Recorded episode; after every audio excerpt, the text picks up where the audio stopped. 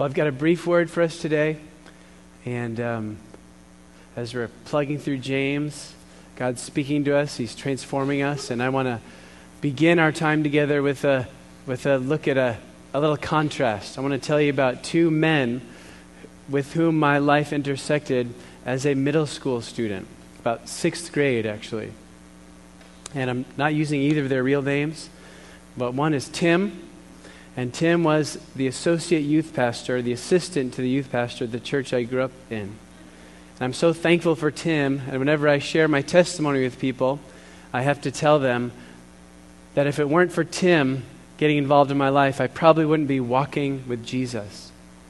Because when I was a sixth grader, and as life in my home was falling apart, my dad would end up leaving my mom.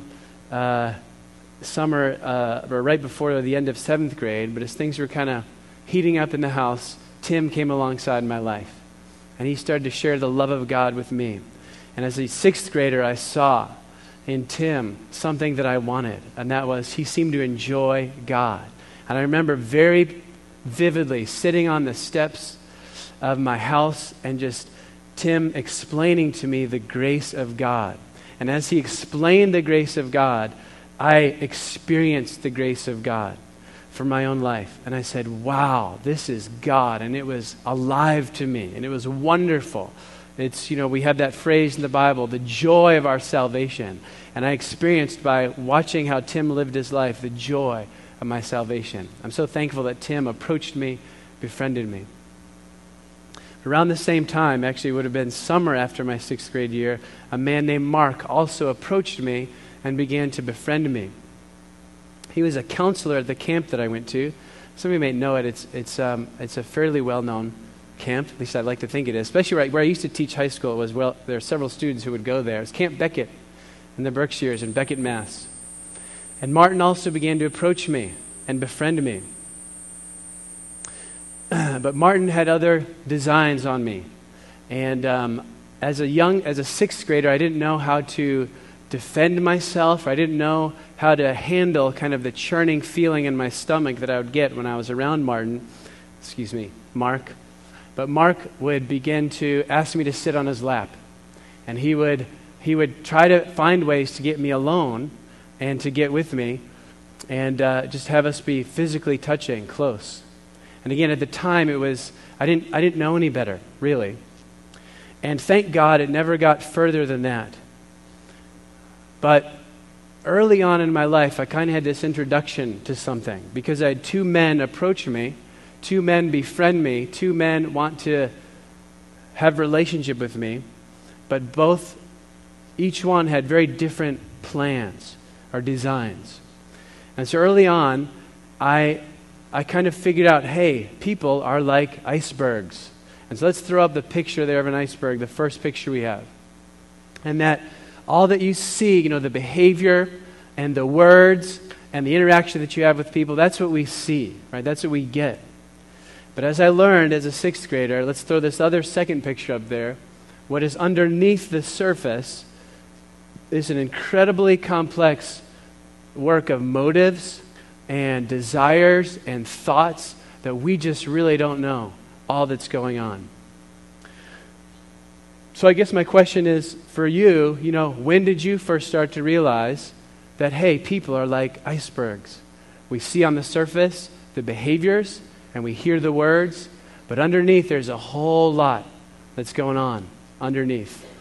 When did you first realize that you're an iceberg? You know, when did you start to examine your own motives for your own behaviors? The things that are coming out of your mouth, they're fueled by all sorts of different things underneath. And as you can see by the picture, What's underneath is like 90% of this iceberg, and what we get on top is like 10%. Well, as we're going through James, James has a lot to say about our motives and what fuels us and what's going on underneath. And so I want us to take a look at James 3, verses 13 to 18, because I'm going to suggest that a lot of our motives and a lot of our what drives us can be fueled by two main sources. And these are two sources that James cites. Let's look at James 3, and let's start in verse 13. James 3, starting in verse 13, we'll go to the end of the chapter here. It says, Who is wise and understanding among you? Let him show it by his good life, by deeds done in humility that comes from wisdom. But if you harbor bitter envy and selfish ambition in your hearts, do not boast about it or deny the truth. Such quote unquote wisdom does not come down from heaven but is earthly, unspiritual, of the devil. For where you have envy and selfish ambition, there you find disorder and every evil practice. But the wisdom that comes from heaven is first of all pure, then peace loving, considerate, submissive, full of mercy and good fruit, impartial and sincere. Peacemakers who sow in peace raise a harvest of righteousness. And so it's kind of set it out by the example today. It's kind of like when I think of Tim and his influence in my life and Mark and his influence in my life, I realize got two people operating, being fueled by two different sources of wisdom. And you know, the interesting thing about both of them is Tim, when actually, when, he, when our lives intersected, as he was working with the youth at our church, he was actually a, he had dropped out from UMass. In other words, as far as the world was concerned, he didn't have certain things of his life together. He was not exactly sure where he was going vocationally. But what he did have was he had the Spirit of God. He had the life of God in him. And he realized that God had a mandate on his life to multiply that life. Now, by contrast, Mark this camp counselor was from the UK. He was a brilliant guy. He was the one who taught me how to fence. You know, he was my fencing instructor. College graduate, really sharp. But as we know by the fruit of his life and how he how he interacted with me, there was an unspiritual wisdom about him, something very different. And so let's continue what we want to do is we just want to, you know, I look at a passage like this and I just start to, what happens in my head is I just start to make a table, start to make graphs and charts. That's just how I work. And so the chart I want to draw today for us is let's look at, here's a contrast between the heavenly wisdom and the earthly wisdom that we see here. The first is in their manifestations, right? In their manifestations. How is heavenly wisdom different from earthly wisdom?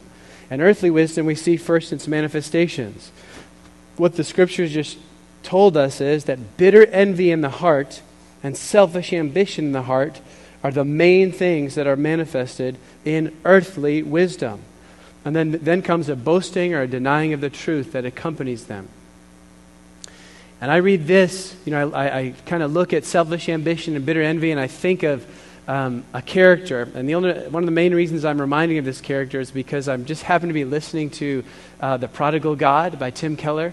You know, just I'm always about five to ten years ahead and reading or getting in whatever's kind of hip on the Christian scene right now. So Tim Keller I love, and I'm finally listening to the audiobook of Prodigal God. And in, in, in his book, Prodigal, Prodigal God, he is making a difference between two kinds of people. He's saying there's two kinds of people in the world, and one he illustrates by talking about Salieri, and Salieri is the uh, contemporary of Mozart. And the guy is a hard worker and a good musician. And he is a devout follower of God. And then on comes the scene Mozart. And Mozart's a womanizer. He's a wild man, but he clearly has a musical genius that whose origin could not be anything except God. It's just he's brilliant. And so, again, this is not so much true to real life, but according to the play that then got turned into the movie Amadeus in 1984, Salieri kind of becomes so engrossed in the competition with Mozart, so overcome by bitter envy and jealousy, uh, that his, his whole life kind of takes this downward spiral, so that at least by the end of the play, we know that he's trying to commit suicide because he's so upset by the fact that Mozart is a musical genius but seems to have no respect for God, and here is Salieri, who's loved God all his life, doesn't have the same gift. So when I think of earthly wisdom, I think of a Salieri. a guy who hasn't worked out the fact that there's bitter envy and jealousy in his heart, hasn't, doesn't know how to deal with it. When I think of heavenly wisdom and its manifestations, I can come a lot closer to home. I was thinking about someone we could honor here, and I thought about our church administrator, Sarah Booth. And as I went through this list, I said, I'm so glad that in the office and that in our midst, and that from the beginning of this church's inception, we've had a woman who walks in increasing ways in the heavenly wisdom. Because Sarah is dedicated to, you know, there's good fruit from her life. She's living a good life. She has deeds that are done in humility because of this wisdom, right? She's not she recognizes that she's not the center of the story, God's the center of the story. God's the hero of the story. And that's what humility is, recognizing that God is the hero of her story. There's a purity in her speech and in her actions, how she deals with people. She walks in peace. You know, there's peace in the office because she's there. She's considerate of others. She has a heart of submission. She's, she's always submitting to authority. She's learning how to submit to the authority of God. She's full of mercy, and so there's good fruit coming out of her life all the time. She's impartial. You know, she's willing to help people, whether it's you or me. You know, whether the request comes from me or the request comes from Sean Richmond, who's our kind of overseer, or whether the request comes from just any one of us in the congregation, she's always thinking, how can I help this person?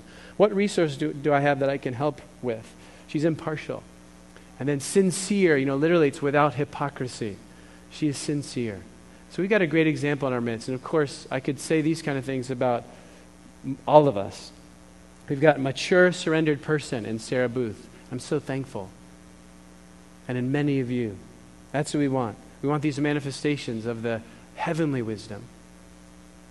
Well, as we continue kind of making this chart, I think of the scriptures mention the origins of these two types of wisdom.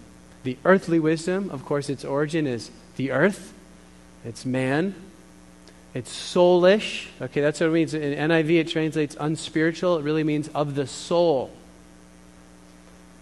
And at times, it's even demonic. That's the source of wisdom from that is earthly. It's from the earth. It's unspiritual. It's from our souls, or it's from the, the evil one, the devil. Some of you may be offended by this, but I, the first thing that came to my mind when I thought of earthly wisdom, she had her last show a few months ago, I think, but Oprah. Okay, Oprah. I'm not down on Oprah, but I just think of if there's like earthly wisdom like coming out at us at, in large quantities, I just think of Oprah. Like, let me see if I can try to explain this and back this up. Like, you know, hey, if you're, you know, if you're, uh, you know, you need a break or, you know, I know you need a couple episodes of her show. You know, can't, you know, Jesus can't be the only way. You know, that makes sense. You know, Jesus really isn't the only way. You know, it makes a lot of sense. You know, and um, I, I, just feel like you know, Oprah may be representative of all kind of talk show of the U.S. You know, there's just an earthly wisdom. It's soulish. You know, there's some good things there, but it's not quite right. It's not coming from the source, who's God and from heaven. You know what I'm saying? A lot of the wisdom we hear, a lot of we hear broadcast on the airwaves, it's soulish. Its origin is not heaven, it's man. And man's wisdom is earthly. Okay, verses, the origin, of course, of heavenly wisdom is heaven, heaven itself. And I can't think of a better passage. You know, when I was thinking about this, I thought immediately of Acts 4. And uh, the disciples are getting in trouble because they keep sharing about Jesus and no one can stop them. And the Pharisees, the guys who are trying to prosecute and persecute these guys, they make a comment. They say, hmm, this is Acts 4.13. They say, wow, these guys, I know these followers of Jesus to be ordinary and unschooled men.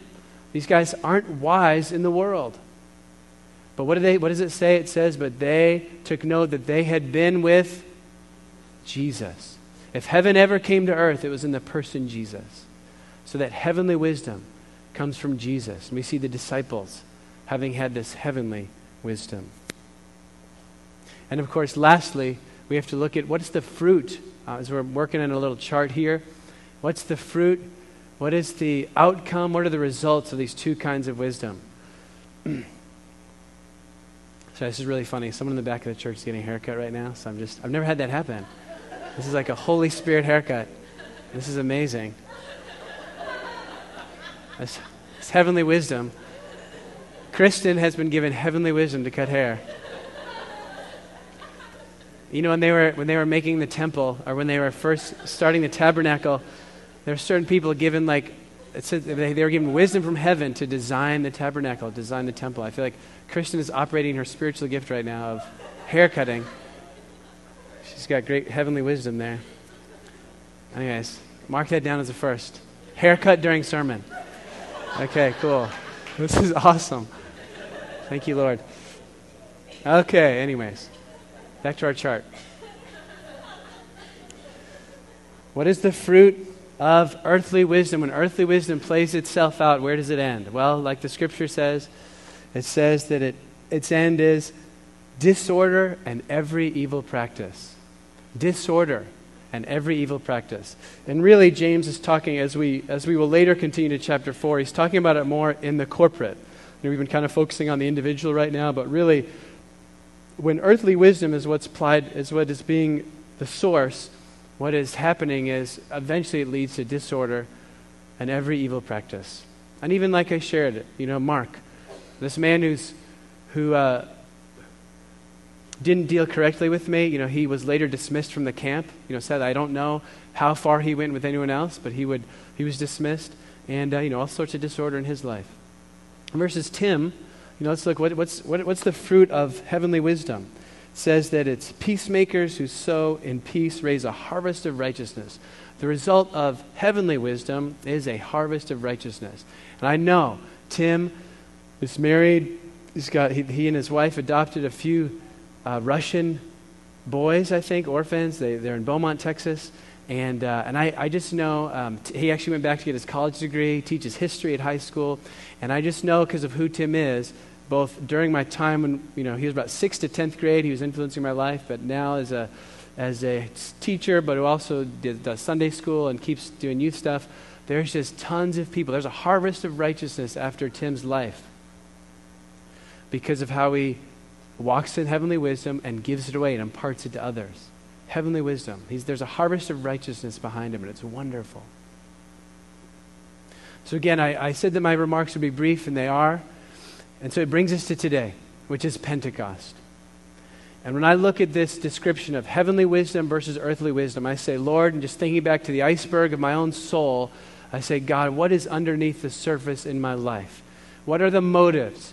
You know, where is selfish ambition and bitterness and envy? Where is that ruling and having sway in my decisions? And where is the purity, the consideration, the submission, the good fruit, the sincerity, the impartiality? Where are those things? And we come to today to Pentecost. We remember, right, that when the disciples had gathered, waiting for Jesus, not sure what was going to happen next, the very verses that we read together responsively at the beginning of the service happened. The Spirit of God showed up. And so I come today and I say, God, invade the iceberg of my soul once again. Show me, and I want you to join with me. Lord, show me where am I tapping into heavenly wisdom and to what degree? And on the other hand, to what degree am I tapping into just the earthly wisdom that's soulish and demonic? You know, where does that have rule and reign in my life? And God, have mercy on me and change me from the inside out. I'm going to ask the worship team to magically appear behind the curtain. I think that'll happen soon. But let's just pray that. Can we just pray that? And we're, we're just living a lot of space today for worship and for ministry and for response because I want us to together ask, Holy Spirit, come. Because Heavenly wisdom comes from the Heavenly Spirit. Heavenly wisdom comes from the Holy Spirit. Everyone say, Heavenly wisdom, heavenly wisdom. comes from the Heavenly Spirit. Okay, heavenly wisdom comes from the Heavenly Spirit, and He is who we need today. I want to remind us of another scripture. This is in Acts 19. In Acts 19, Paul is showing up again for, I forget what number of time, but a certain iteration of times. He's back to Ephesus and he comes across some disciples, just some followers of God. And he asks them, Hey, have you heard, you know, have, have you uh, encountered the Holy Spirit? Actually, let me just read it so I don't um, butcher it. Better to get the real deal. Excuse me one second as I get there. I'm at Acts 19, right near the beginning there. Let's see. Acts 19. There, Paul, this is uh, halfway through verse 1. There, Paul found some disciples in Ephesus and asked them, Did you receive the Holy Spirit when you believed? They answered, No, we have not even heard that there is a Holy Spirit. So Paul asked, Then what baptism did you receive? John's baptism, they replied. And Paul said, John's baptism was a baptism of repentance. He told the people to believe in the one coming after him, that is, in Jesus. On hearing this, they were baptized into the name of the Lord Jesus. And when Paul placed his hands on them, the Holy Spirit came on them, and they spoke in tongues and prophesied. There were about 12 men of them in all. Now, I want to tell you something. We are after a both and today. When I say a both and, I mean this. I mean, we need all the power of God, and we need all the character of God to back it up my sense with us as a church is that God wants to impart some more of the gifts and, uh, I'll just say, gifts the Holy Spirit on us. Like the gifts that we see in 1 Corinthians 12, 13, and 14, the ones that we preached about at length in the winter in January, February, March 2009. God wants to impart those. He does. And I'm going to ask for people to come up who want to receive gifts the Holy Spirit, like the words of knowledge and words of wisdom, healing, the working of miracles, is what it says, the distinguishing of spirits, those lists. God wants to impart that to us. That's no problem for Him, because as I mentioned last, last week, God is delighted to give us the kingdom, it says in the gospel. Jesus said, Hey, God is delighted to give you the kingdom. But the issue is with us, and I say with me, and God have mercy on me, is do we have the character to back that up?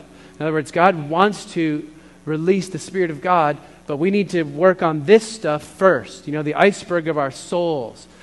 God wants to impart a work of His Spirit in our character also. But it's a both and, you know. I, I get frustrated when there's people kind of put their feet down one or the other. Well, we need more of the gifts of the Spirit. Yes. Well, we need just, it's all the fruit of the Spirit, and that's it. Yes. Yes, yes, yes. It's yes to all. We need the fruit of the Spirit and we need the gifts. So as we enter into our time of ministry and worship, you just ask God, God, will you please let me walk out more of this fruit, the fruit that we just read about, heavenly wisdom fruit? And you ask God, God, will you give me grace to walk in some more of the gifts and the power of God, not for myself, but for the sake of the church and the world? Right? And that's where we get messed up. That's where the church has been messed up. We've been having our little magic shows in church for especially the last few decades, you know, 70s, 80s, 90s been a lot of like, let's do magic show in the church. That's not God's heart. God gives the power gifts because He wants those people out there, our friends in Ryleside, our friends in the North Shore, our friends in India, He wants them to experience the power of God.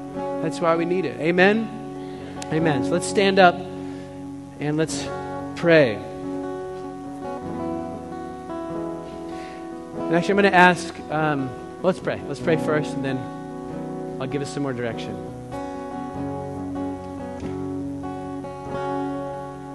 Father, we just come to you as a people who've been easily deceived by earthly wisdom, what is soulish and ultimately what is demonic, what is unspiritual.